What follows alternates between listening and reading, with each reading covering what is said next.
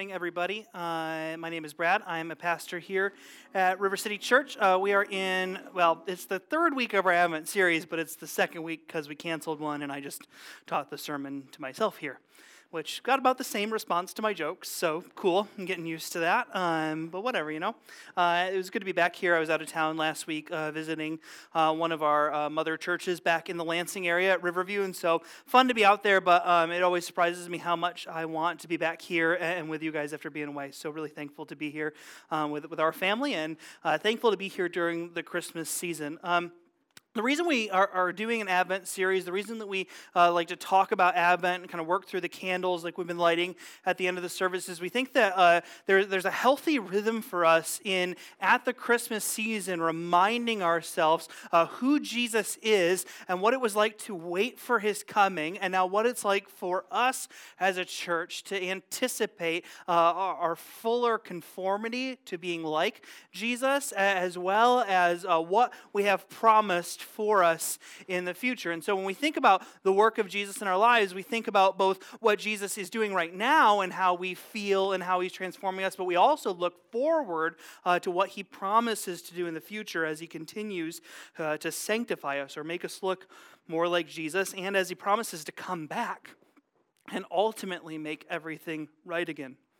Now, today we're going to talk about uh, a joy. We're going to talk about what it means for believers uh, to have joy. And joy is a pretty persistent theme throughout the Christmas season. I think that that's uh, good, but I think that the way that we use the word joy during the Christmas season, um, it's not the wrong way to use the word, but, but we use that word um, like an adjective. So we use that to describe how we're feeling. Uh, we use that to say, like, we are, we are joyful, we sing joyful songs. And in many ways, the way that the Bible Bible uses the word joy is instead of being just a description of an emotion or an attitude or a feeling, it's something physical that we can possess.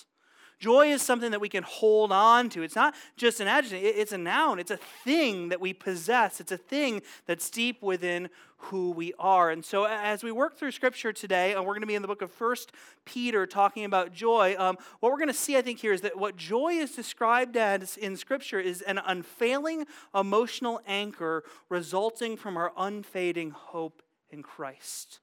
That joy is an unfailing emotional anchor resulting from our unfading hope in Christ. Um, it's particularly important that we talk about joy in this way at Christmas because we want to stop today and just acknowledge that this season can be really, really hard. Um, I think eh, if you're like at least like getting into your 30s, certainly if you're in your 40s, 50s, 60s, Christmas and the emotions surrounding Christmas are probably a little bit mixed for you. That, that while it's a happy time and it's a joyful time, and we involve or we uh, get to involve ourselves with our family in a unique way, and we get to have all these memories and traditions, it's also a reminder of those that we've lost. Uh, maybe that's, that's a person we've lost. Maybe that's a, a relationship that we've lost. Maybe that's uh, just a reminder of pain that we felt in this season. I, I, don't know what it is about Christmas, but it does just seem unique uh, the amount of loss that people experience during this season. Just being, but what to say about it? it just seems like there's a unique amount of loss that happens in this season. Um, I'm not, uh, I'm not at all um, outside of that. We've had great loss in our family during the Christmas season. And so Christmas is this reminder for us sometimes of, of the loss that we've had, of the people that we wish were around, of the way that we thought our lives were going to be, and maybe now they're not like that.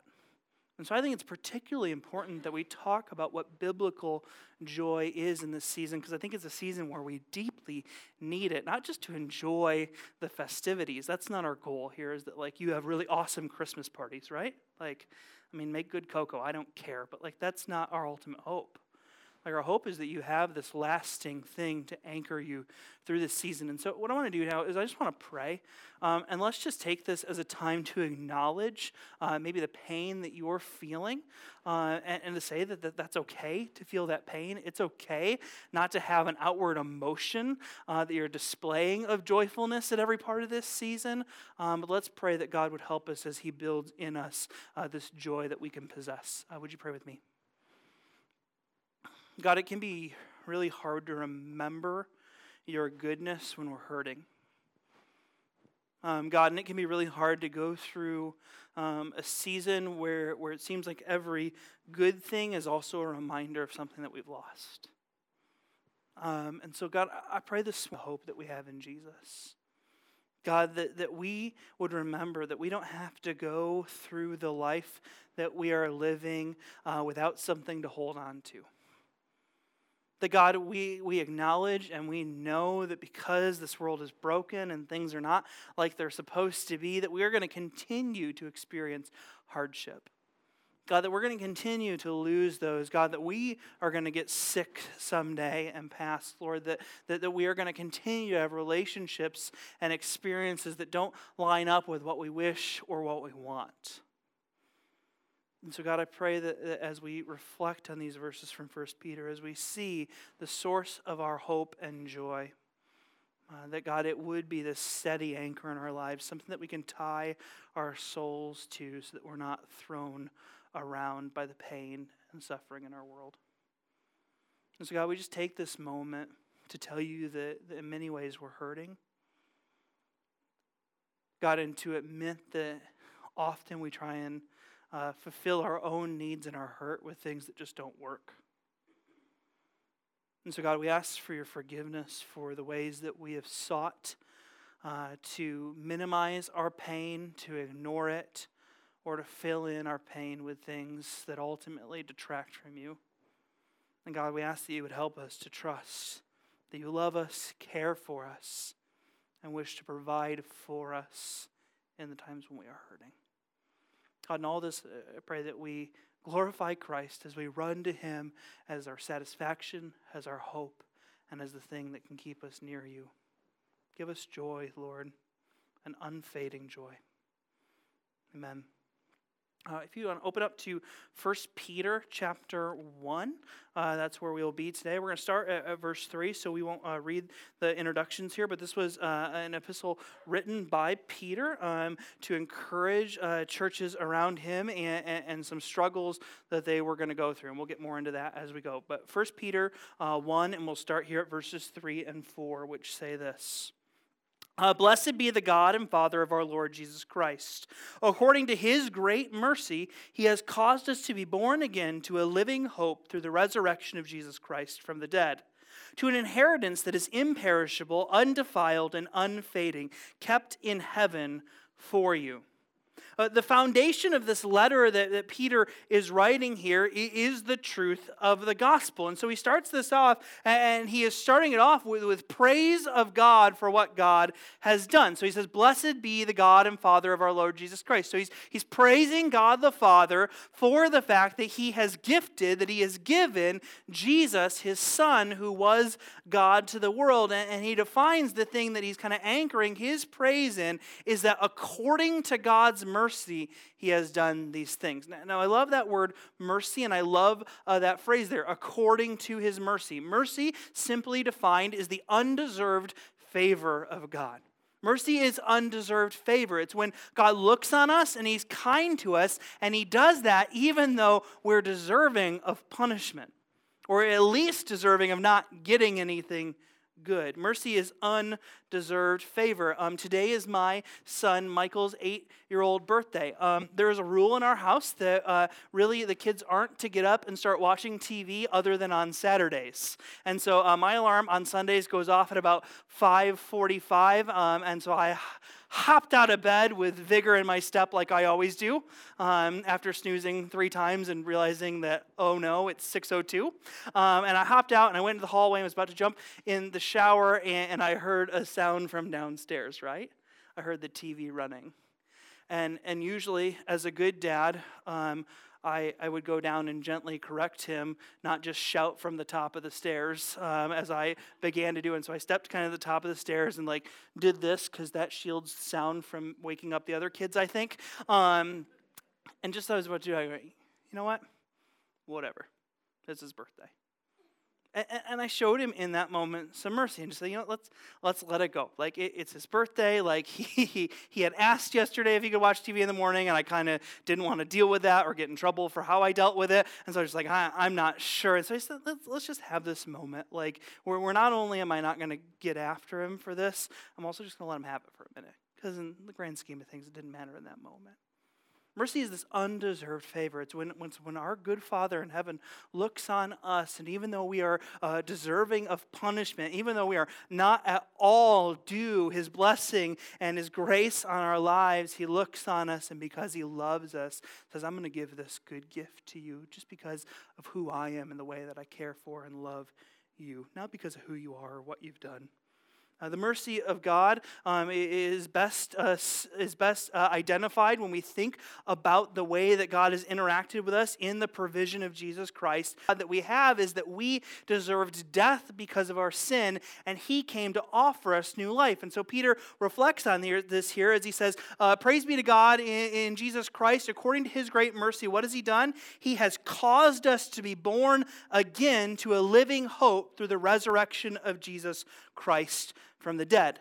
What, what does Peter identify as the mercy of God? The mercy of God is nothing other than the pure truth of the gospel. That because of God's goodness, because of the undeserved favor that He wanted to lavish on us, He gave us new life. He caused us to be born again to a living hope. There's one of those key words for today to a living hope through the resurrection of Jesus Christ from the dead. Now, it's interesting here that, that, what Peter does is he anchors this truth of the hope or the trust that we have in what God is doing. He anchors that in the resurrection of Jesus. Um, I don't know if you were around uh, for the weeks when uh, Sawyer, who's one of our elder candidates, taught on uh, the resurrection. Um, if you weren't, go back and listen to those messages because I think Sawyer did a great job of walking through why the resurrection is the source of so much hope for us as believers. And something that stuck out to me from that uh, was when Sawyer was talking about how death is a, a sad, unnatural, and devastating thing to happen to us. That we live in a world surrounded by this reality of death, that, that something is being robbed from us in death, that we are losing people that we love, that we are losing the life, maybe it's uh, someone's own life as they pass away, that death is unnatural, that it is destructive, and it's terrible. And so it's fitting that the place that the hope of Peter is anchored, the hope that he wants to point them to in this moment at the onset in the gospel, is the hope that through Christ we have new life in the resurrection of Jesus, which promises us a life that doesn't fade away in death. That even though our, physical lives, man, even though we still have this, this constant picture of death in the world, of this unnatural beating down of our souls because of this thing, that we look to Jesus and we see his favor on us, his mercy on us, in that through being born again in Jesus, through placing our faith in him, that we have a living hope. And don't miss there the juxtaposition of those two words, that he calls it a living hope as he refers to the resurrection. That our hope is not dead, our hope is not stagnant, that our hope is living and active. It is there to constantly press against the truth of death that we see with the truth of hope in life that Jesus has secured in his resurrection from the dead. That resurrection, Peter says, secures for us, read here, to an inheritance. That resurrection from Jesus Christ from the dead secures an inheritance that is imperishable, undefiled, and unfading, kept in heaven for you. Now, we're going to get to joy in the rest of this passage, but we have to see here that the, the, the root of joy is hope that hope, this belief in these things that are unseen, this, this unshakable belief in what is to come, this life that Jesus has promised for us because of his resurrection from the dead, because of his payment for our sins. And so the three words here that Peter uses to describe the hope of Jesus that comes from the resurrection are that is imperishable, that is undefiled, and that is unfading. This inheritance, this promise of a thing to come, it's something that's not going to go away. It's imperishable. That means that nothing can damage that hope of Christ in you if your faith is in Jesus. Nothing can affect it. Nothing can tarnish it. Nothing can make it go away that this relationship is undefiled, it is pure, it is good, that is unfading. It's not going to just slip away out of our eyes and our mindset. Now, now, why is it unfading? Why doesn't it go away? Why is it secured in this sense? It's secured because it is kept in heaven for you. And those words there, that the, that the grace of God, that the hope of Jesus, that this undefiled, unfading, imperishable new life in the resurrection is kept in heaven for you, is one of the most encouraging things in all of Scripture to me. Because if it's kept in heaven for you, um, easy test here just to wake you up. Are you in heaven right now? No, it snowed. It doesn't snow in heaven, okay? It just doesn't. Like, I like the snow, but I just, it doesn't snow in heaven, okay? It snowed. You're not in heaven. There's, there's brokenness around you. Is your wallet empty today? This isn't an offering joke, right? Um, like, there, there around you is brokenness, destruction. You are not in heaven. And so, if you are not in heaven, but your, your hope is held in heaven, then since you're not there, you're not the one keeping your faith. You're not the one holding on to it. The one who is preserving, the one who is keeping your inheritance, this promise that comes through Jesus Christ, this hope in his resurrection for you, Jesus himself is holding on to it. So you don't need to worry about whether or not you can blow it. You don't need to, to come up with little arguments about, um, oh, well, here's why maybe my faith is perishable. Like, what if I start sinning again?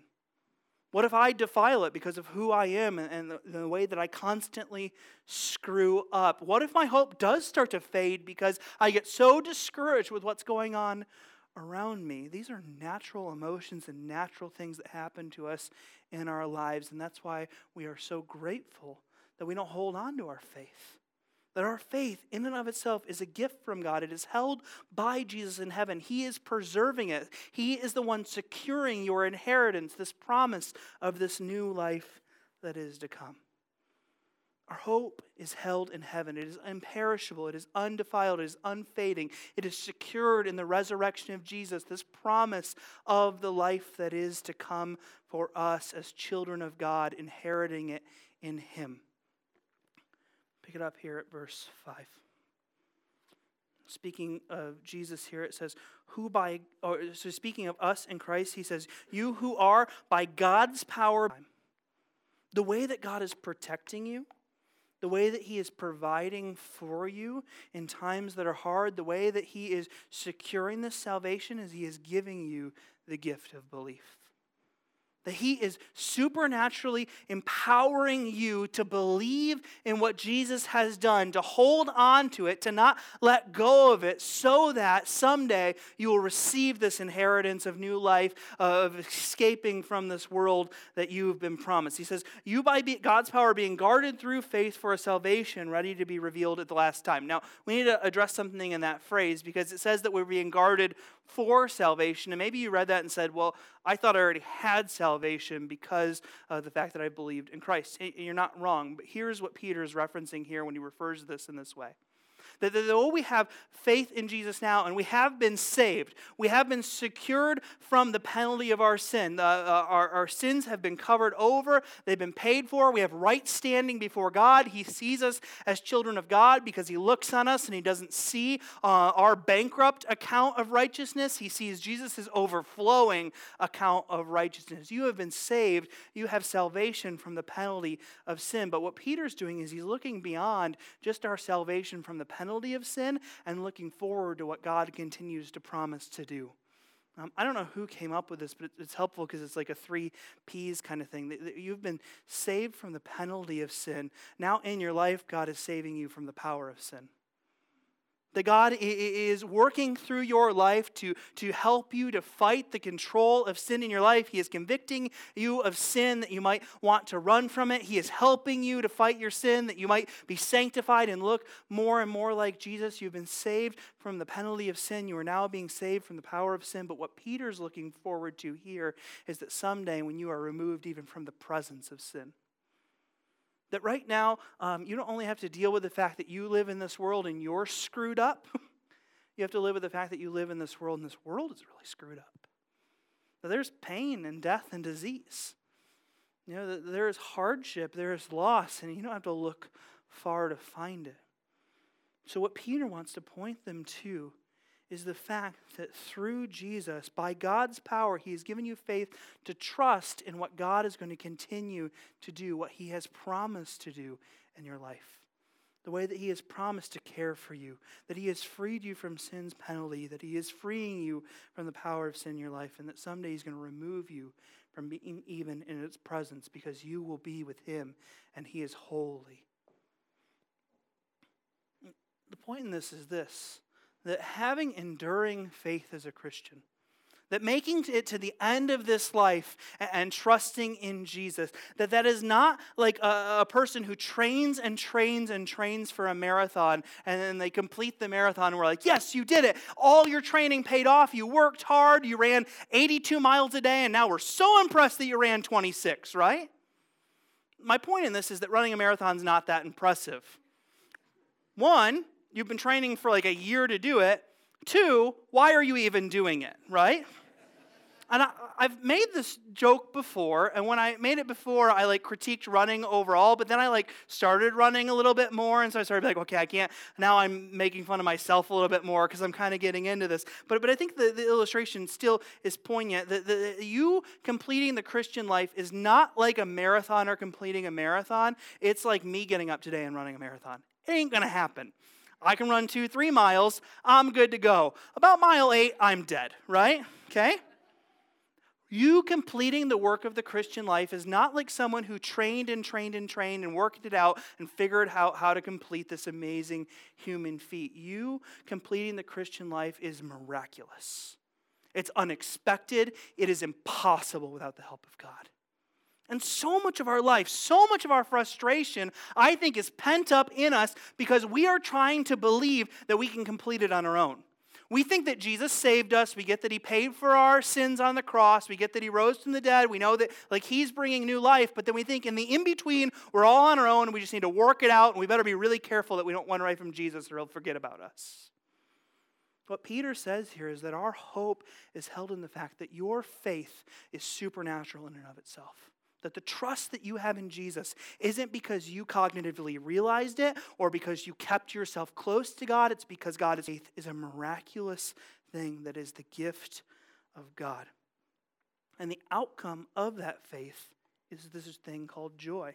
Verse 6 it says, In this you rejoice Though now, for a little while, if necessary, you've been grieved by various trials, so that the tested genuineness of your faith, more precious than gold that perishes, though it is tested by fire, may be found to result in praise and glory and honor the revelation of Jesus Christ In this you rejoice. You rejoice in the joy that God is at work, that He is doing this thing in you, that He is the one who is carrying you along. And Peter is not unfamiliar with suffering, and that's why he runs really quick, saying, Yes, in this you rejoice. In this you have joy. You have this anchor in life, even though for a little while you might suffer. Now, here's what I think Peter knows so Peter spends a lot of his time uh, kind of in and around the center of uh, Christianity when it arises in Jerusalem. I think what Peter is seeing is that he is seeing the changing winds in the Roman Empire that were happening at this moment when he wrote this letter. This was a letter that was going to be written and then circulated through a whole bunch of churches that were kind of on the outskirts of where Christianity had spread. So most people that believed in Jesus that were going to read this letter initially were going to people be people that either were in like like a super small church. We're talking like two or three people, um, or they were people that were like spread out and didn't even have a lot of connection to any sort of Christianity. And what Peter is seeing is he is seeing that the tides of the Roman government are shifting and that there is persecution like you and I, praise God, have never experienced if you've spent most of your life in this country. There is a persecution coming to believers in this next couple decades that these people are going to go through where they are going to suffer, where their faith is literally going to be a risk to their lives. And so Peter knows that this is coming. I think he sees the writing on the wall as persecution is starting to come in already, and as now Nero is going to step in and really amp it up. And so he wants to encourage these people with what it is that even through that amount of pain, pain directly resulting from the faith that they've been given by God, what is going to carry them through it. Peter says that, that the way that faith plays out into joy in our lives is like this that, that it plays out that as the tested genuineness of our faith plays out says, Your faith, this gift from God, the way he describes that gift, he says, Look, this gift from God, this faith that you've been given from God, it's more precious than even gold. He says, Look, gold, even though gold is purified through fire, he says, ultimately at the end of the day, when the world ends, when we all die, gold goes away. Because even gold that's tested by fire, that's put through all these rigors, in the end perishes, but your faith does not, because ultimately your faith is found to result in praise and glory and honor at the revelation of Jesus Christ. Peter says, Your faith in the end, the joy that you have found in Jesus, this anchor for your soul, is going to carry you through the worst things that you could ever imagine. And the way that it's going to pay off, it's going to pay off when you, at the feet of Jesus, get to praise him for who he is. And finally, for the first time in your life, experience what your soul has been longing for. When I was a kid, I just I did not understand like what's good about heaven, right? So I was like, is there candy in heaven? I'm like, I'm not sure we eat. And I'm like, I think I'm out. Like, right? Like, because this is the greatest thing I can think of, right? And you move through life and you find different passions and desires. It's like, oh, is, is, there, is there marriage in heaven? Because I really like my marriage. It's like, eh, I don't think there's marriage in heaven. Like, okay, maybe I'm out. What Peter says here is that when Jesus returns, when we see Jesus face to face, that the payoff for our faith is that we get to worship Jesus, and that is not a bum gift because that's what you were built to do and have finally satisfy your soul and your heart.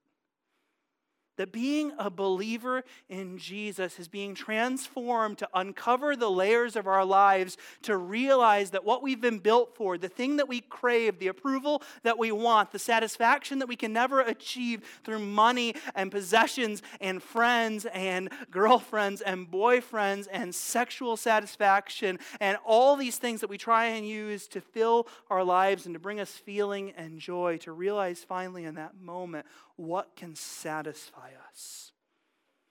And so, as we are conformed to be more and more like Jesus, the way that we find joy is we realize what we were created for, that we were created to praise and honor and glorify Jesus, and that God, because of his great kindness, has looked on you and given you the supernatural ability to believe in him.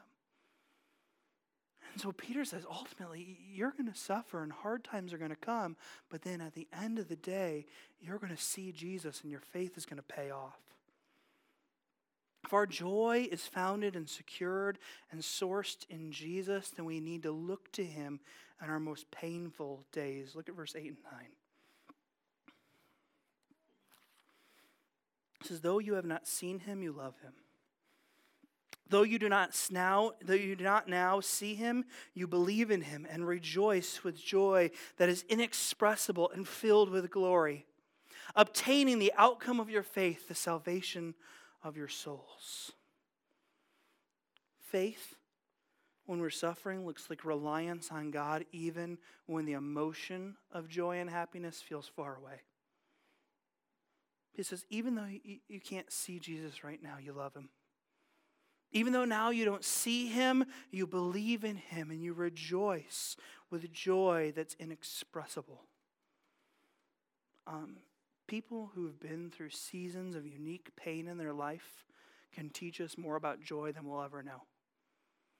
Uh, you know, I, have just had a few opportunities in my life to, to be around people that, that have gone through um, just horrific circumstances um, close friend that I worked with uh, a few years back, um, older than me, um, watched him and his family as they uh, watched their son get diagnosed with terminal cancer. Have hopeful moments where maybe they thought they would beat it, that he'd be the miracle, and then slowly watch his life decline to uh, an early, early death at 14, 15 years old. And I am blown away by the faith that they have in Jesus. I'm blown away by the way that even though they are to this day grieving in a way that will never cease, the joy that I see in their eyes and hear on their lips, if, if there was ever a reason to run away, that'd be it. And yet, in our pain, in our suffering, we rejoice with this joy that Peter calls inexpressible. an anchor that is secured in our souls, that is unfading, that is immovable. It's inexpressible. And in experiencing that joy, he says, in that, you are filled with glory. That in that joy, even in the worst of circumstances, even when you couldn't possibly think about happiness, that you're anchored in this way, that in this you see the glory of God and you see just a glimpse of the outcome of your trust in God as He saves your soul. That you see a picture of the miracle of God in your life in those things. Now, what blows me away is how Peter, just a few verses down, starts to apply this. Uh, pick it up in verse 13. Therefore, so he's saying, like, based on based on everything I've taught you to this point, here's here's how I want you to think about it. It says, therefore, preparing your minds for action and being sober minded, set your hope fully on the grace that will be brought to you at the revelation of Jesus Christ. As obedient children, do not be conformed to the passions of your former ignorance, but as he who called you is holy, you also be holy in all your conduct. Since it is written, you shall be holy, you shall be holy, for I am holy. Our faith our joy that we've been given in Jesus, this anchor that is immovable, this trust from God that is a supernatural gift to us, ultimately, what we hope that that does in our life is it motivates right living. That as obedient children of God, as we see God is our joy, as He is there for us through our pain, that ultimately we are conformed to look more and more like Jesus. And this is super, happening supernaturally as He sanctifies us through the Holy Spirit. And this is happening that as He gives us the gift of faith, we are leaning into that sanctification and we are more and more saying, Yes, I want to look like this, even when it causes me pain. That yes, I want to look like Jesus looked, that I want to be holy like Jesus was holy. That ultimately, the way that faith in God plays out is just like anyone who's had a good mom or a dad. They want to be like them. They want to emulate them. They want to do what they do because they are the standard of goodness that they see in their lives. We look to Jesus as our standard of what is truly good and perfect. And so we measure our lives, and we should start to measure our joy by how we reflect Him. Now, here's what's encouraging in this this is Peter writing here. I don't know if you remember too much about Peter. Peter is a spiritual screw up, right? Peter's a loser. I love Peter for this reason. When you learn to study Greek in school, the first thing that they let you uh, translate is Peter because he wrote like a four year old. And they're like, here, we'll give you this, right? Like Peter's some Greek and mostly just sketches, right? Okay, it's not true. It's all actual words. But he's, he was like the worst writer of all the biblical authors. Peter was a mess up. He wasn't a highly uh, accomplished academic man. Peter was a guy, uh, remember? So Jesus says to his disciples, uh, Someone is going to defy me. And Peter's the first one to storm out and go, Not I, Lord. And then 20 minutes later, he's like, I never knew that guy. I don't know what's up with him. Somebody's ear got cut off back there. I don't even know, right? Like, these are deep Bible jokes we're doing right now. Appreciate your playing with it. Peter was a spiritual screw up. I mean, there's a point in Scripture where Peter rebukes Jesus. He's like, Stop saying that, Jesus. Can you imagine the restraint of the creator of the universe? To not be like, I'm going to end you now. Like, right? Like the Thanos thing, right, Troy? Am I, did I do the right hand? Did I do it right? Okay, nerd. Um, like Peter, Peter is not the guy that you expect to challenge you towards holiness. And so Peter doesn't come at this from a lofty position of somebody saying, hey, look at me, I've got it all figured out. Peter is just testifying to what he's seen Jesus do in his life. That though he was a screw up, that he was no one to be looked at and magnified, that he was no one to be dependent on, it's to Peter that Jesus says, ah, On you, Peter, I will build my church, and the gates of hell will not prevail instrumental in the starting of the church. He says this because he has seen how in his life his faith has been a gift from God, that God has stayed near to him even when he did mess up. And so, what Peter is pointing us to here is that as we walk forward in the faith that God has given us, we set our minds on the things that God has told us will bring us joy the things that God says will protect us, the things that will finally bring praise and glory, honor to God, and that through the power of the faith that He has gifted us, we press forward and we try and emulate our good and loving Father. Lastly, he finishes saying this having purified your souls by your obedience to the truth. For a sincere brotherly love, love one another earnestly from a pure heart. Since you've been born again, not of perishable seed, but of imperishable, through the living and abiding Word of God. Uh, how do we hope that our joy in Christ plays out in our lives? How do we hope to steward this gift of faith that God has given to us? One, like we just said, we hope to be conformed more and more to look like God, to look like Jesus, this perfect representation of God. Two, we hope it motivates us to love each other well. That our hope in Jesus frees us to love each other and not worry about the cost. That our hope in Jesus points us to the fact that we have hope and joy in something that is external of ourselves and is eternal and imperishable. And so we don't measure our worth by how many possessions we hoard, how much free time we have for ourselves. We measure our worth by the way that the joy that we have in God plays out in the way that we love each other in the church. And then we show the love of God to tell others about Jesus in our community. Um, there are so many ways you can find to do that around here to love each other well. And, and, and I honestly like it, one of the greatest joys is that like this isn't a church right now where we have to be like, man, you need to work work harder at this. Like you're not caring about each other. Not, like, I'm seeing people care for each other day in and day out. Love each other well, take care of each other, forgive each other well, provide for each other well.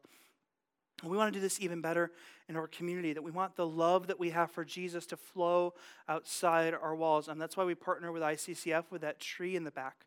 I wanted to give you an opportunity um, to give financially to people uh, that, that, don't have much, an organization that's trying to help them just live in healthy, safe, beautiful housing. Um, and encourage you, figure out ways during the Christmas season to be generous through means like that. Be generous to your body here. Be generous to each other in the way that you care for and love each other. That ultimately, what Peter says is that the joy that we have, this joy that we possess, this unfailing anchor that never fades because of our faith given to us by Jesus, this, this joy overflows as we spread the gospel, reminding each other of its truth and speaking it, proclaiming it to our neighbors who don't know Jesus yet. Let's pray and ask for God's help in this. Oh God, we're thankful that you have provided for us um, a joy that is not just a feeling, uh, a joy that is not uh, built on our circumstance, but a joy that is secured in the faith that you have given us, a display of the mercy, the favor that you lavished on us that we didn't deserve at all.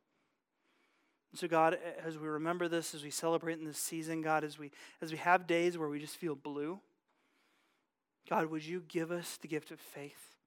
Would you secure a hope for us in the person and work of Jesus that can never, ever be changed, that is imperishable, that is undefiled, and will never fade? I praise your name. Amen.